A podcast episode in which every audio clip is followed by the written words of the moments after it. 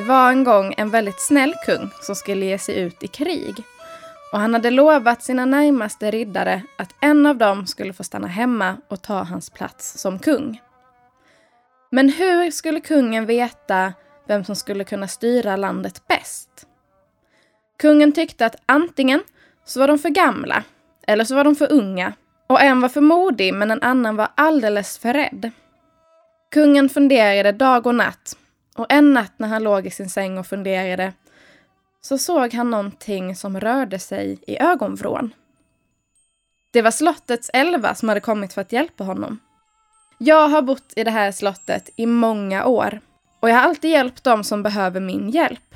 Men de flesta lägger aldrig märke till mig. Lägg dig mot kudden så ska jag hjälpa dig. Och kungen han la sig mot kudden och började drömma. Han drömde att alla hans närmaste vände honom ryggen. De tog hans pengar och de slängde ut hans familj. Alla gjorde det utom en. Och kungen förstod att det fanns bara en av hans närmaste som han kunde lita på. Men hur skulle han veta vem av dem som det var? På morgonen vaknade kungen och var alldeles svettig. Hade hon visat honom framtiden? Elvan satt lugnt vid sängen och så tittade hon på honom. Om du vill lära känna dina riddare bättre, följ mitt råd. Imorgon så ska du skicka alla dina riddare i samma vagn till turneringen på andra sidan skogen. Men du själv ska rida i förväg och så ska du möta mig vid vattenströmmen mitt i skogen. Kungen gjorde som han hade blivit tillsagd och morgonen efter red han i förväg till strömmen mitt i skogen. Precis när han kom till strömmen mitt i skogen klev Elvan fram och så trollade hon kungen till en gammal gubbe i trasiga kläder. Först blev kungen arg, men så förklarade Elvan att den som var snäll mot honom även när han såg ut som en gammal gubbe var den som kungen skulle låta ta hand om riket. Den som är snällast mot dig ska du få att lova att komma hit och träffa dig igen om tre dagar. När vagnen med alla riddarna kom så lyckades han stoppa den och börja prata med dem. Men alla riddarna betedde sig precis lika snällt mot honom. Kungen kunde inte komma på någonting annat än att be alla riddarna komma dit och träffa honom om tre dagar. Han sa att han skulle tillaga den finaste middagen han kunde tänka sig. Och riddarna som inte visste att det här var kungen, de tänkte att den här gubben i trasiga kläder kan nog inte laga en särskilt god middag. Men de lovade att de alla skulle komma. Så fort riddarna hade försvunnit fick kungen tillbaka sitt vanliga utseende och sina vanliga kläder.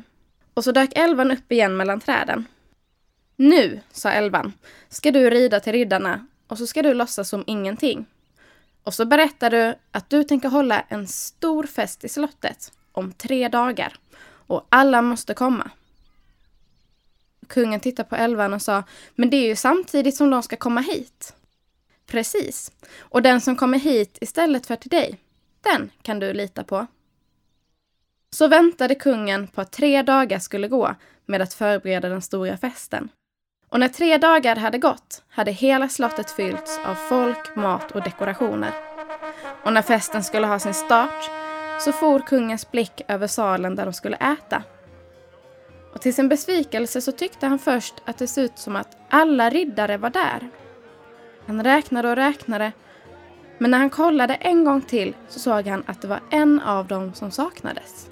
Precis som Elvan hade sagt. Det var den yngsta av dem, Ismaril, som fattades.